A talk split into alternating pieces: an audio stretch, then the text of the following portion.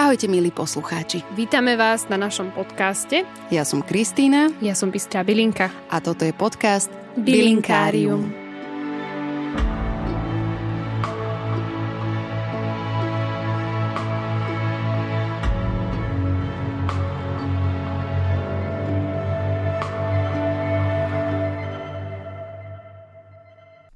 Ahojte, opäť vás vítam na ďalšej epizóde Bylinkária a dúfam, že práve tú dnešnú si užijete naplno, naučite sa niečo nové, zapíšete si opäť niečo do pamäti o ďalšej fascinujúcej bylinke. Vždy som bola zástancom toho, že nás dejiny vedia posúvať vpred a dodať nám lepšie porozumenie o svete, ktorý sa z nenazdajky mení zo dňa na deň, ako to naše krásne majové počasie vlastne už júnové. No a keďže svet sa neustále mení, tak ako aj my ľudia, pre mňa je jednou stálou barlou sú, boli, budú vždy bylinky. A myslím si, že keďže ste si našli cestu k nášmu podcastu a už počúvate túto epizódu, či už ako nováčikovia, alebo niekto, kto už počúval od našej prvej, od Alchymilky, tak sa tiež držíte tohto hesla.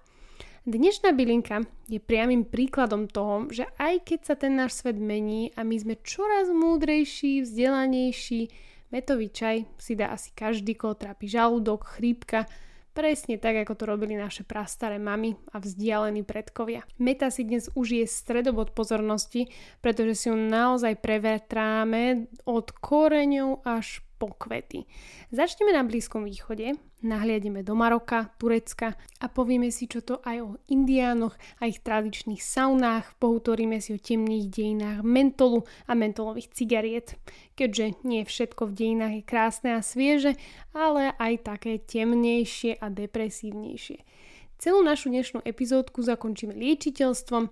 No, takže a snáď nemusím podotýkať, že som vám naškrabala aj legendy, pretože tých máme dneska síce menej, ale za to sú celkom pekné. Takže bez akéhokoľvek zdržovania pustíme sa teda do toho.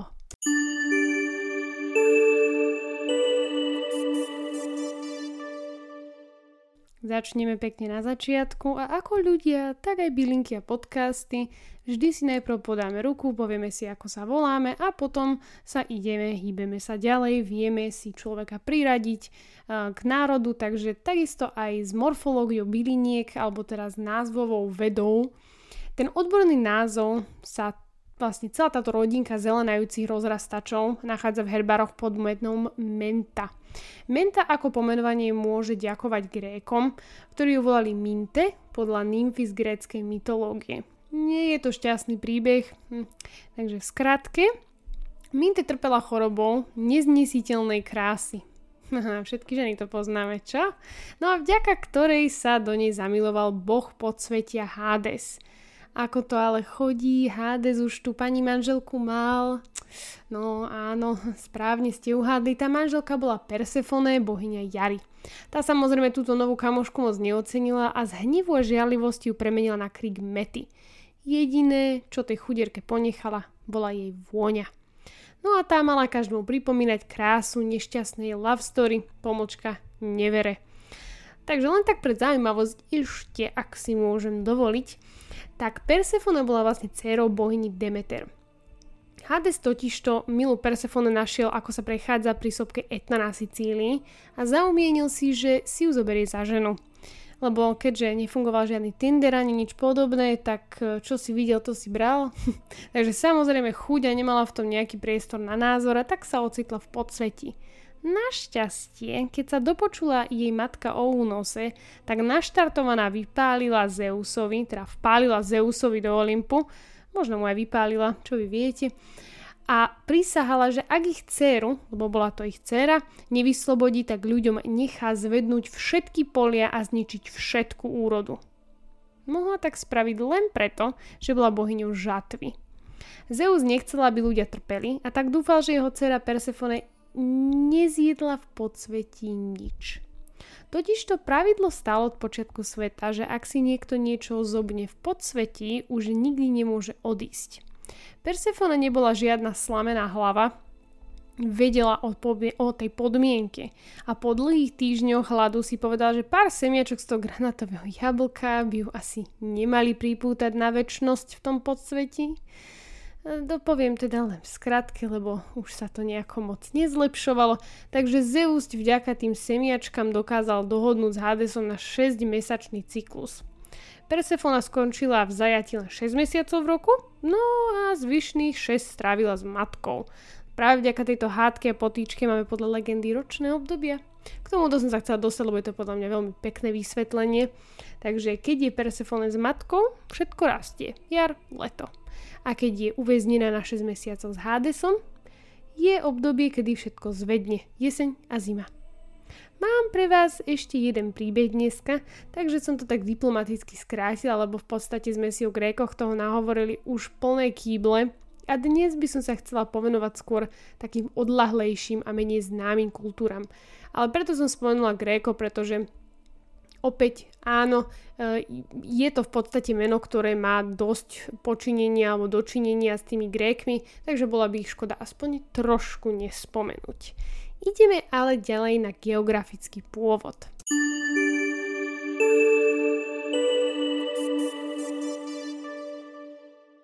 Ďalšia otázka, okrem toho, že ako sa voláš, tak sa vždycky pýtame, a skade si?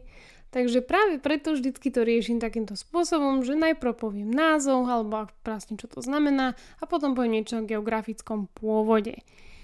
Na nepočudovanie je meta práve zo Stredomoria a juhozápadnej Ázie, ktorej sa dneska budeme pomerne dosť venovať. V rámci tej archeológie sa naša meta objavuje v hrobkách Tutanchamona, to je fú, 1323 rokov pred Kristom a v ruinách mesta Efes v Turecku, ktoré som videla vďaka svojej novej práci už trikrát a vďaka ktorej som sa moc neozývala, či už na svojom profile alebo uh, na našom podcaste, takže ma to mrzí, ale videla som Efes. takže v Efeze pri výskumoch okolia našli aj pozostatky z obrovskej pestovateľskej stanice Mety. Podľa archeológov sa táto prastará fešanda oplatila pestovať obyvateľom, Vymieniali ju podľa všetkého s obchodníkmi prichádzajúcimi po hodvábnej ceste. Teda hodvábnych cestách. Aj napriek tomu, že sme boli učení, že je to v jednotnom čísle jedna cesta, tak sú podľa tých najnovších výskumov hodvábne cesty, ktoré sa spájali, končili, prelíňali s cestami, ktoré v danom okolí už boli stáročia. Takže keďže sme sa ocitli vďaka mete vo svete islámu, pustíme sa rovno do dejín mety a jej posvetným titulom v islamskom vierovýznaní. Podľa tých najnovších výskumov sa meta objavuje ako pôvodná skoro v každej krajine na svete okrem značnej časti Južnej Ameriky, kde bola dovezená uh, Európanmi alebo teda európskymi loďmi, loďami a ale o tom o tom trošku neskôr. Ak by ste sa ale chceli do toho naozaj ponoriť, v článku na Bystrej bylinke E, www.bystrabylinka.sk.com sa nachádza link, ktorý vás priamo zoberie na stránku, kde je mapa, na ktorej je nádherne znázornená taxonómia mety, alebo teda skade pochádza a kde ju nájdete a v akých množstvách.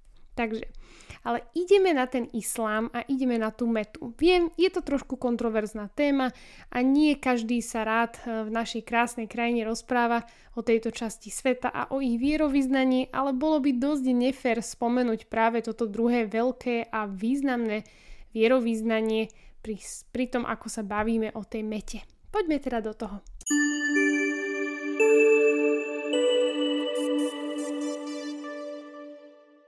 Predtým, ako sa vôbec ponoríme do nejakých informácií o mete, je celkom mojou zodpovednosťou ako človeka vám uprašiť trošku pamäť ohľadne toho, čom islám vôbec je a prečo ho praktizuje až 1,8 miliard ľudí na našej zelenej planete.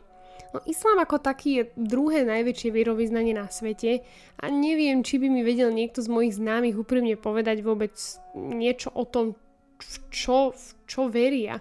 No základom je samozrejme jeden boh, ktorého poznáte určite pod menom Allah, čo v preklade znamená len boh.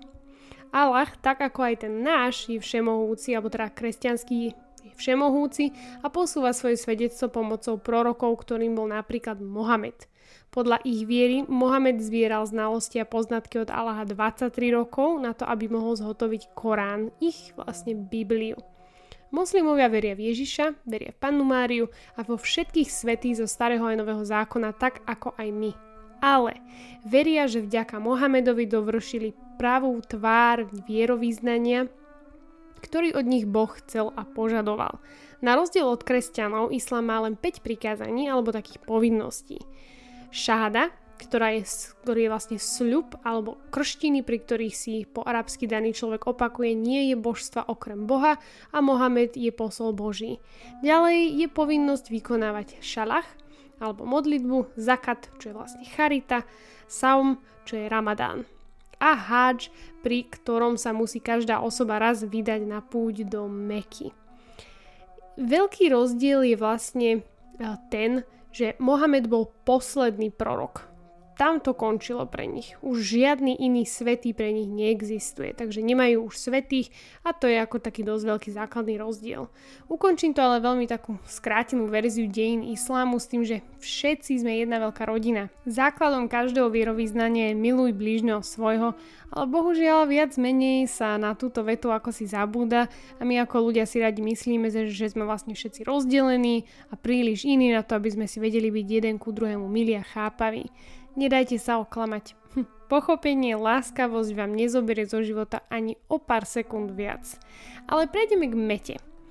Uh, meta je spomínaná viackrát v Koráne, uh, je to vlastne v Sur uh, al-Isan, verš 14, ako na, kde v pasáži o nebeskom raji je opis bylinky, ktorá podľa všetkého má byť meta.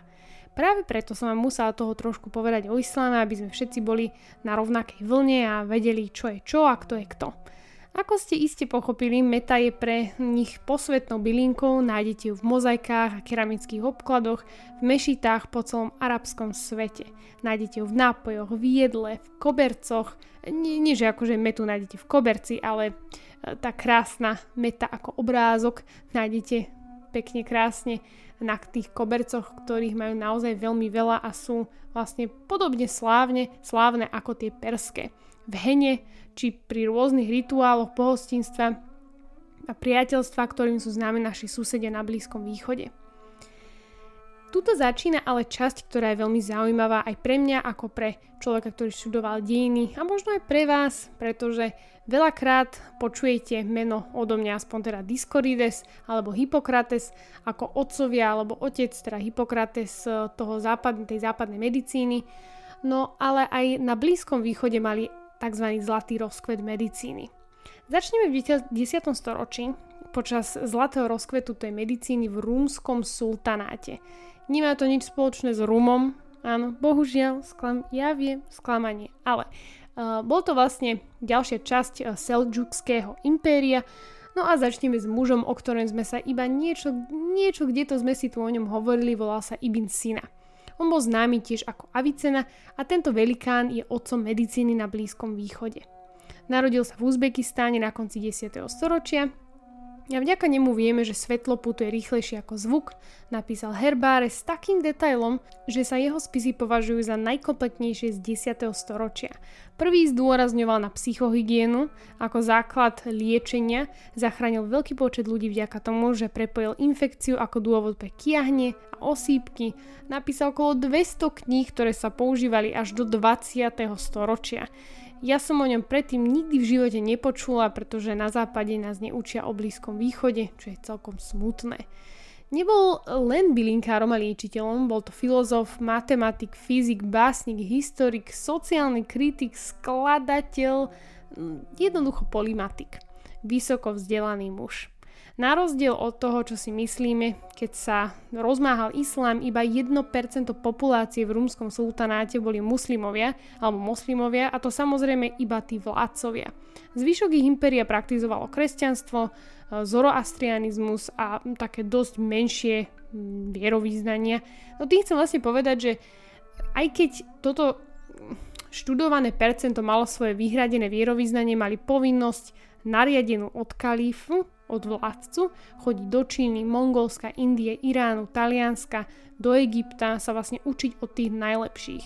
Priniesť späť domov do inštitútu medicíny len to najlepšie a vďaka týmto vzdelaným mužom, ako aj vďaka uh, tomu režímu, ktorý až tak veľmi nevraždil, až tak veľmi neodsudzoval inakosť, uh, sa začalo také zlaté obdobie rozkvitu v tom uh, liečiteľstve a medicíne a samozrejme to hralo aj dosť významnú rolu na to, ako potom vyzerala aj tá krajina alebo aj ten sultanát. Základným pravidlom alebo podmienkou na to, aby sa mohol tento rozkvet vôbec konať, je tá ekonomická stabilita. A tu po dlhých rokoch vojen, hladomoru a neistoty, strachu ponúkol sultanát Rumu v veľkej časti tej Anatólii. Práve vďaka ním sa ľudia mohli sústrediť viac na svoje vierovýznanie, kultúru, rozvoj, no a počas toho 10. storočia sa meta začína objavovať v rituáloch a modlitbách moslimov. Verili totižto, že ich posledný prorok Mohamed metu používal pri modlitbách a tak sa rozmohol o šiaľ pomete. Prorok tiež tvrdil, že meta odháňa džinov a zlých duchov. Práve preto si ľudia vyrábali ob, e, také olejčeky, ktorých vôňa mala ochrániť príbytok. Jej popularita nabrala až také grády, že sa spájala so zelenou farbou, ktorá na nepočudovanie bola posvetná a stále posvetnou je v muslimskom vierovýznaní. Aby toho ale nebolo málo, meta sa využívala pri rituáloch známych ako barkach alebo božie požehnanie, ktoré pri ktorejkoľvek modlitbe zvyšuje pravdepodobnosť Božej milosti. Je to momentálne veľmi populárny trend aj na západe, kde si dávame predsavzatia, schúdnem, príberem, prestanem fajčiť. No ale tá barkách a vôňa metového esenciálneho oleja majú pomáhať s dosiahnutím tohoto predsavzatia, až vlastne dostať ho do toho cieľa. Ešte som to samozrejme neskúšala, ale ak by to niekto doma vyskúšal, určite nám dajte vedieť, ako to dopadne. Prejdeme ale na trošku iný kontinent ako ten, v ktorom teda bol ten sultanát, uh, sultanát Rumu, ktorý bol vlastne na území dnešného Turecka. A prejdeme do Maroka, prejdeme do Afriky. Na počudovanie žiadna krajina na svete nemá metu ako tú národnú bylinku. A pri Maroku ma to dosť celkom prekvapilo, keďže metový čaj je obrovskou súčasťou ich kultúry. Namiesto mety si vybrali rúžu, Nik reálne nevie, ako sa dostali tie trňové kráľovné do náručia marockých horí, lúk a púšti, ale len tak pre zaujímavosť, každý rok sa v Maroku koná festival rúží v údolí Magun, inak známe ako údolie rúží. Ale späť k mete. Ak ste niekedy zavítali do Maroka, istotne vám ponúkali pouliční predávači metový čaj, ktorý je pomedzi, ktorý je medzi domácimi známy ako voda života. V takých malinkých sklenených pohároch. Tento čaj aj keď si mnohí mýlime a milne myslíme, že je čisto metový, obsahuje aj silný výluch zeleného čaju, do ktorého sa po, po vyvarení pridávajú metové listy. Prečo ale meta a prečo berber? Čo je berber? Berbery, alebo správne nazývaný Amazík, sú ľudia, ktorí žili a žijú na území dnešného Maroka stáročia predtým, ako ich prišli navštíviť Araby v 7. storočí v našom letopočne. Pri správne myslím na názov Berber alebo Barbar, ktorý sme im my Európane dali preto, lebo sme si mysleli a stále si veľa z nás myslí, že človek, čo nie je európske, že čokoľvek, čo nie je európske, je zlé, necivilizované a barbarské. Takže sú veľmi na to hákliví, ak niekedy pôjdete do Maroka, určite ich nevolajte Berber, ale Amazík. Veľakrát sa stane, že jedlá, nápoje, ktoré preslavili krajiny a sú národné, si spájame s dávnou minulosťou a názov berberské whisky je docela nový. Takisto ako aj koncept brinzové halušky a siaha iba do 18. storočia. Meta tu síce bola a dostala sa k Berberom zrejme vďaka Rímanom, ktorí žili v regióne už od 5. storočia pred našim letopočtom. A ako v každej kultúre, ktorá mala dosah na metu, tak aj v Maroku sa stáva dôležitou súčasťou rituálov, liečiteľstva, dennodenného života. Slúžila ako repelent proti komárom, veľmi dôležité. Využívala sa na liečenie žalúdočných problémov, bolesti hlavy, vyháňali ňou džinov a zlých duchov, darovali ich pútnikom pri vstupe do ich stanov a príbytkov znázorňovali metu na košíkoch, šatkách, pri svadbách sa vplietali do vlasov nevesty. Takže dnes je využívaná nie len pri výrobe ich čajov, ale aj v kuchyni, či už pri pečení alebo pri varení ich nádherne voňavých tažinov. Ako ak ste neboli v tom Maroku, tak si ho doma urobte, je to naozaj niečo úžasné. Aj keď ste napríklad vegetarián alebo vegán, tak sa dá perfektne vyžiť len na tažinoch. Takže čaj, či už zelený, čierny, biely, sa dostáva do Maroka až potom v 18. storočí. Prvé také spomienky čaju sú od sultana Mulej Ismala, ktorý podľa všetkého liečil svojho syna z alkoholizmu. Vďaka čaju, hej? no a ako pri všetkom, tak aj čaj si až do 20. storočia vedeli dovoliť len tí najbohatší a teda veľa spomedzi Berberov neboli bohatí, lebo boli primárne kočovníci. Bez tak Maroko a Meta sú späté duše a ak sa ocitnete na zájazde nejakom alebo na dovolenke v Maroku, určite si užite tento nádherne pripravený čaj. Ak sa ale nechystáte do Afriky, tak vám na našom novom predplatenom kanále eh, cez aplikáciu Todo zanechávam návod na čajový rituál Berberov. Už tam je a pridá sa potom k nemu aj niečo viac. Teraz ale začneme s legendou, pretože Nemali sme tu ešte dneska legendu, je to z islamského sveta, keďže som doteraz e, sa držala tak islamského sveta. Maroko tiež islamská krajina, a teda muslimská krajina. A táto legenda je o Abu al-Kasim a o džinoch. Poďme teda do toho.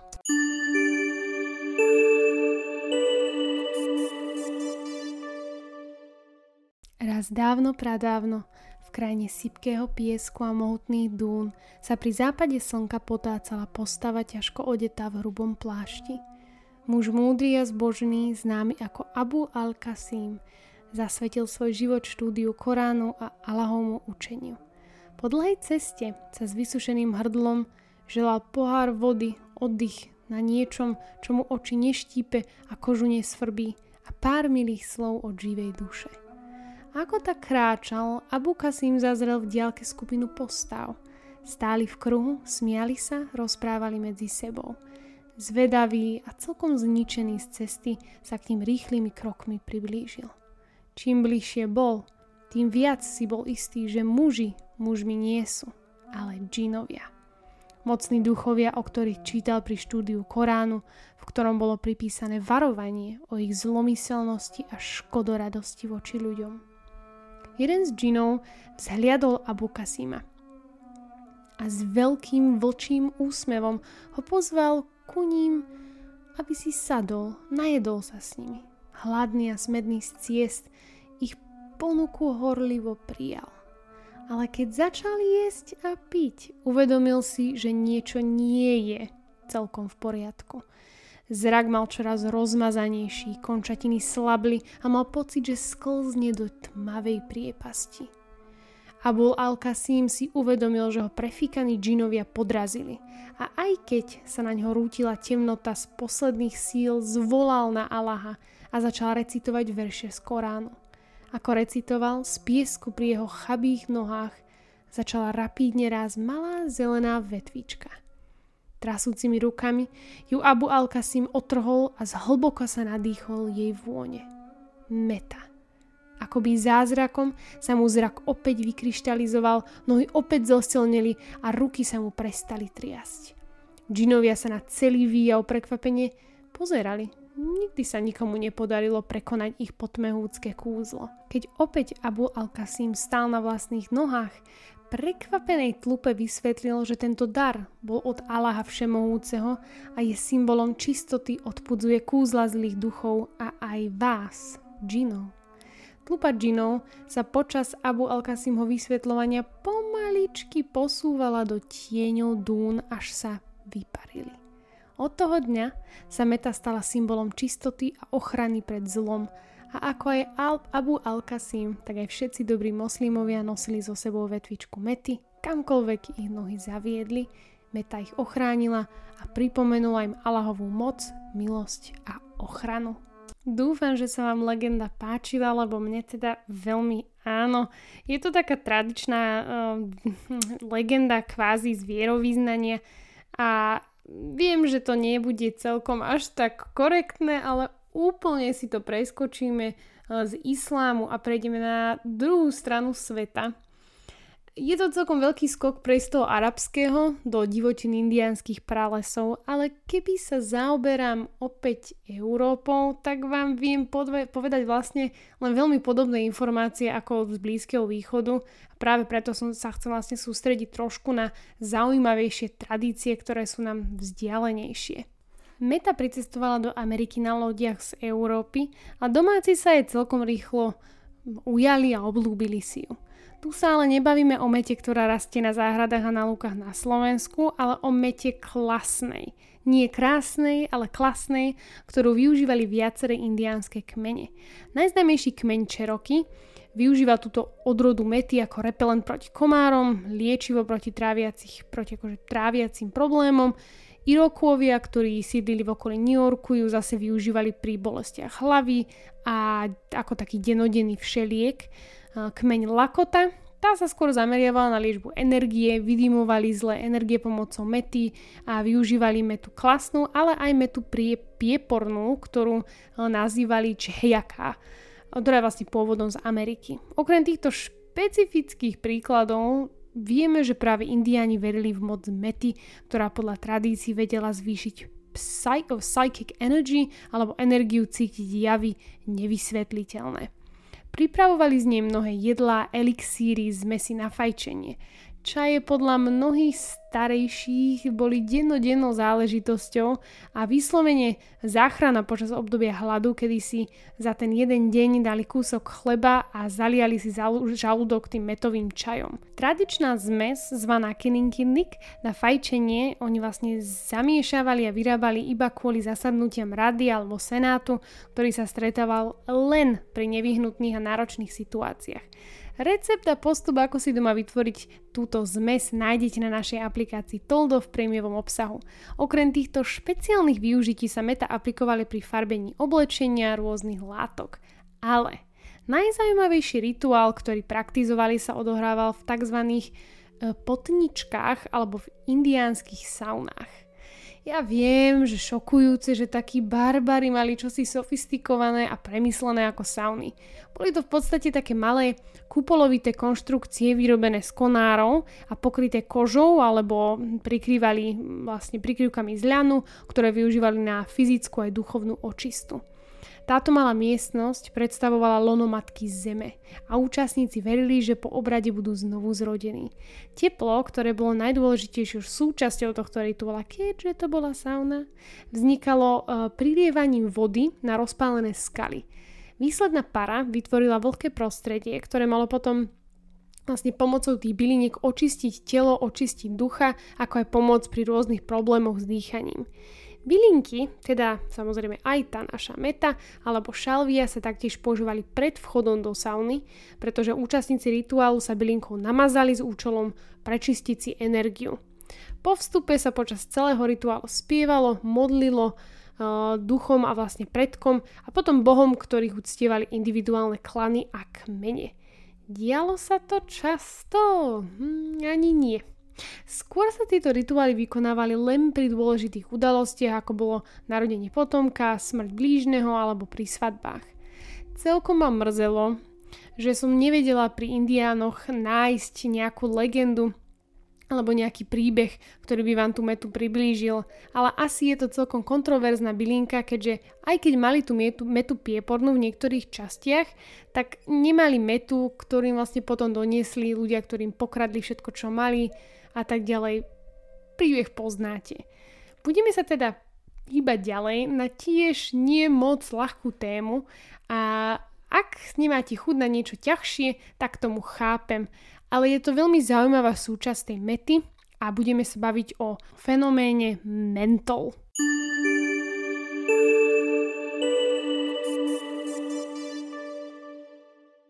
Prejdeme práve teraz na tému, ktorú musím spomenúť, keďže je to dnešnou hviezdou, hviezdou práve meta.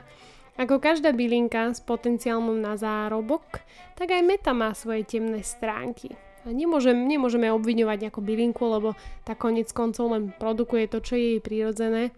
Ale ako aj pri tabaku, tak aj pri mete si ľudstvo našlo spôsob, ako ničiť niečo nevinné, krásne a darované prírodou. Pre tých z vás, ktorí ešte nepočuli o mentole, čo si myslím, že nie je vás veľa, ale mm, celkovo, aby ste si to vedeli predstaviť, je to taká biela až priesvitná kryštalická látka, ktorá ktorú vlastne získavame zo silice mety, e, mety priepornej.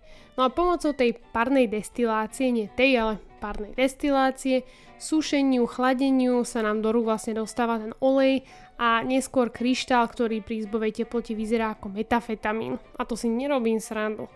Vtipná story k veci. Keď som bola tento rok v Maroku, zastavili sme sa v obchode s bylinkami a všetkých nás usadili a spravili nám prezentáciu rôznych produktov, ktoré predávali. A keď vlastne začal celkom komicky oblečený pán v bielom laboratórnom kabáte vysvetľovať o mentolových kryštálikoch, tak som bola z toho dosť vykolajená. Postupne sa po prezentácii posúval po miestnosti, dával ovoňavať to, čo akože mal v takom malom tegliku a reakcie boli naozaj šakovaké, ale 99% z nás vydal vlastne fúh, zvraštilo nos alebo začalo kýchať. Ja som si tento malý teglik so sebou zobrala s tým, že keď budem mať nádchu alebo choré hrdlo, tak sa poriadne nadýcham tohto čarovného výmyslu a bude mi hej. No, hej mi ale nebolo, keď som si zabudla teglik vo vaku, s ktorým som letela cez Paríž. Našťastie mi nikto nič nezobral a mentol dorazil až ku mne domov do Bratislavy, kde ho používam fakt za každým, keď ma trápi ten zapchatý nos alebo zodraté hlasivky. No ale tak e, bola som celkom vo veľkom strese, keďže to naozaj vyzerá ako metafetamín.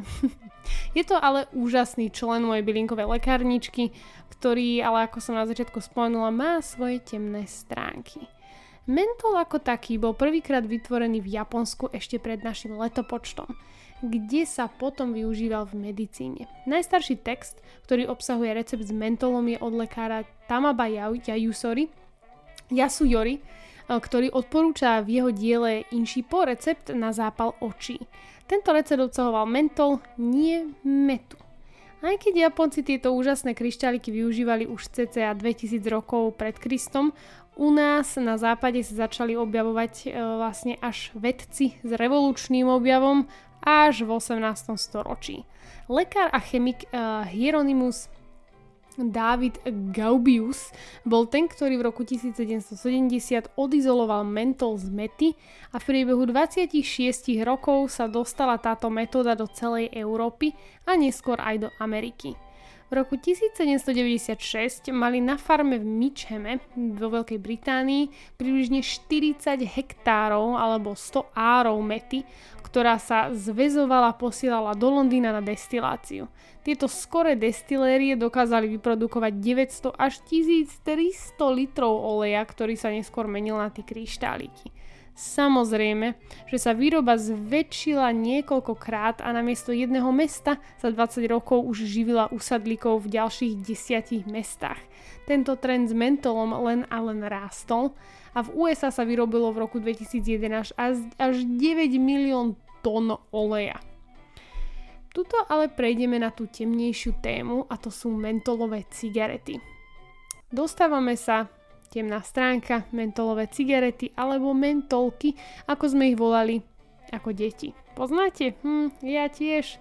Musím sa vám trošku priznať, že aj ja, keď som začínala s fajčením, tak som nesiahla na tie obyčajné hnusné, hrubé, ale práve na mentolové, ktoré pekne voňali a hlavne, ktoré v Číne nemali problém predať 16-ročnej beložke.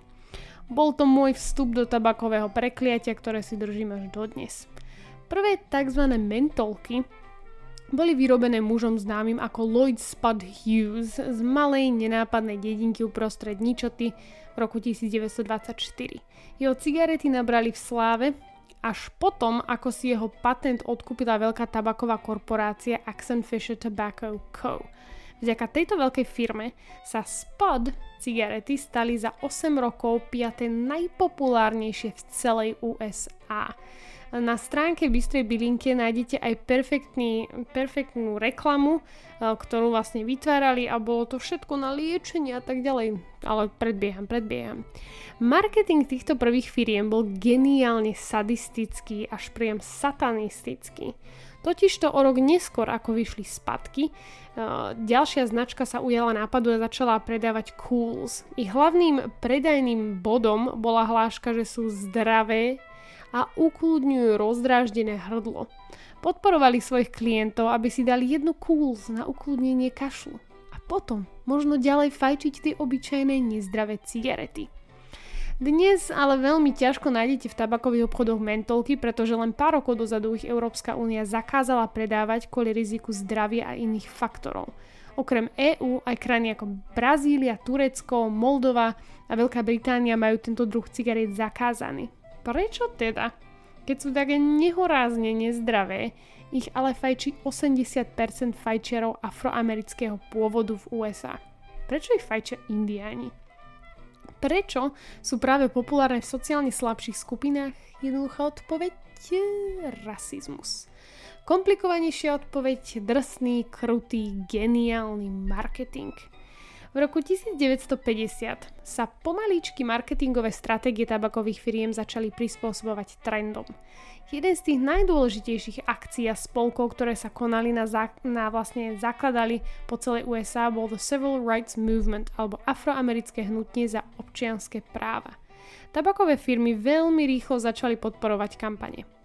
Za ich podporu si žiadali iba priestor v reklamnej sekcii s ich novými mentolovými cigaretami. Napríklad e, našli by ste ich v časopise Ebony. Ak si myslíte, že tieto gigantické korporátne firmy chceli len tak zo súcitu podporiť práva afroameričanov, tak sa bohužiaľ veľmi milíte. V tomto období totižto mnohé demokratické republikánske strany, rôzne štátne inštitúcie začali odmietať a zakazovať reklamy pre tabakové výrobky v ich časopisoch, letákoch a nechceli ich sponzoriť v kampani, vo svojich kampaniách.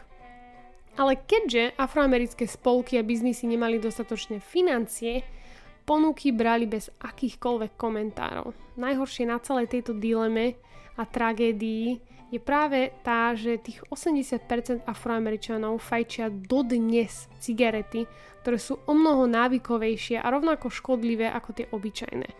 Dnes sa už ozývajú mnohé skupiny po celej Amerike s obvineniami rasizmu, pretože v nedávnej reportáži o tabakovej legislatíve a nad nariadeniach sa dostalo na svetlo, že celý tento marketingový ťah bol úmyselne mierený na afroameričanov a chudobnejšie vrstvy pre zisk tabakového priemyslu.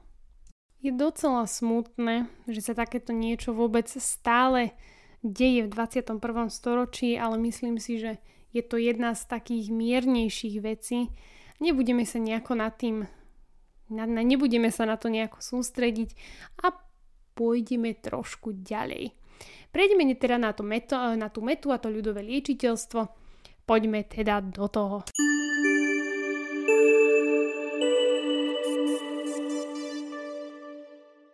Temné dejiny sú súčasťou ľudstva. Mali by sme o nich vedieť, keď ľudstvo zabúda na svoju minulosť, ničí svoju budúcnosť. To ale neznamená, že meta je bylinka, ktorá je zbytočná v liečiteľstve. Najstaršom dokumente zaoberajúcich sa liečiteľstvom Ebersov papyrus, ktorý bol napísaný tak 1000 rokov, 1500 rokov pred Kristom v Egypte, spomína metu, ktorú v danej dobe využívali na žalúdočné problémy. Obľúbovali ju aj starovekí Gréci, Líciovia, Rímania, Peržania, Osmáni, mnohé ďalšie civilizácie. Okrem teda tej rituálnej stránky kúziel povier sa naozaj dostávala aj do bylinkových lekárničiek po celé stáročia lekár Polymatik eh, Rázy v 9. storočí odporúčal metu na žalúdočné problémy, ale kombinoval ju aj s jačmeňom do jemnej pastičky, ktorou liečil abces alebo hľuzu, taký hnísavý zápal.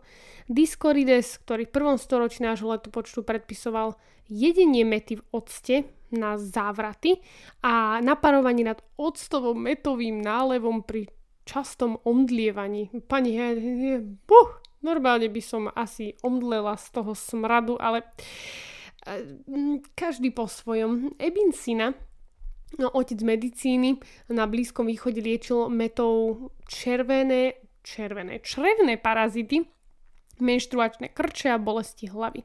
Títo muži sú len malou ukážkou, bolo ich samozrejme o mnoho viac. Prejdeme ale do 21. storočia a na ľudové liečiteľstvo, ktoré vás určite prekvapí a namotivuje nasadiť túto krásku na balkón či do záhrady. Predtým ale ako začne, začnete sadiť metu bez hlavo v záhrade, nezabudnite na to, že je tak trošku burinka. Nerada používam to slovo, ale rýchlo zrastu mety je neskutočný. Ak chcete mať metu v záhrade, vykopte do zeme jamu, položte do nej veľký kvetináč a doňho si ju nasadte. Zabranite tým prílišný, prílišný rozmach mety, ktorá mi pred pár rokmi zničila nádherný záhon. Ale ak ju chcete sadiť do kvetináčov na balkóne, stačí vám bylinkový substrát, ktorý nájdete skoro v každej záhradkárskej predajni. Aké má napríklad vnútorné využitie pri všetkých druhoch žalúdočných problémov. Uvoľňuje krče, zlepšuje nevoľnosť, zastavuje zvracanie, pomáha pri nadúvaní, pri nechutenstve, keď vám nechutí jesť a podporuje, podporuje hlavne vylúčovanie žlču, potlača bolesti spôsobené podráždeným žlčníkom, žlčovými kameňmi a je výborným pomocníkom pri prechladnutí kašli, zápale, tých vlastne dutín a zápale prejdušiek aj, aj pri horúčke.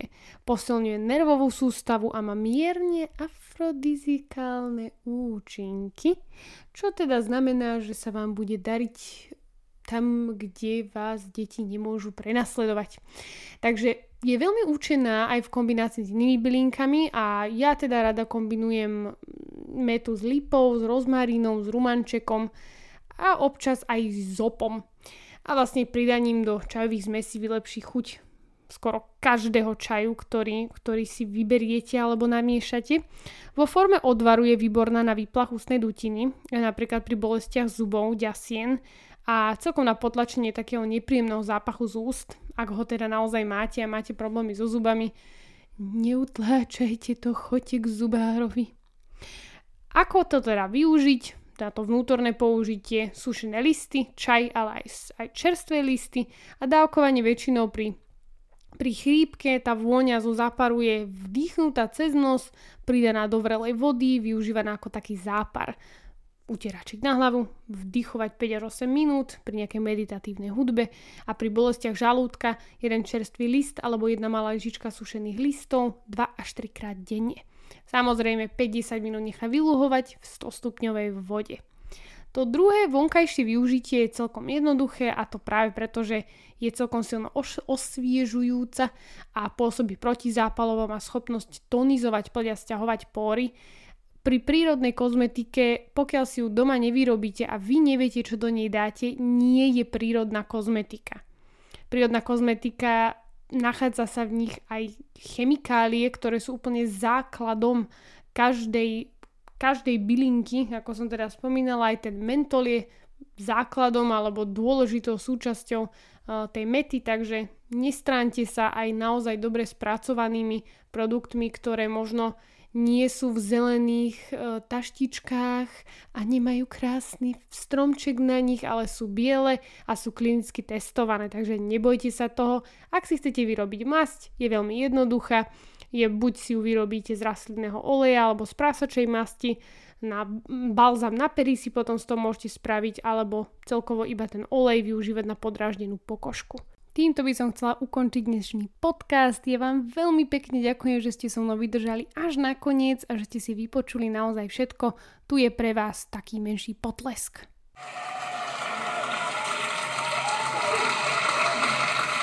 Prajem vám ešte krásne leto a dúfam, že sa počujeme pri ďalšej epizóde Bazy. Ahojte!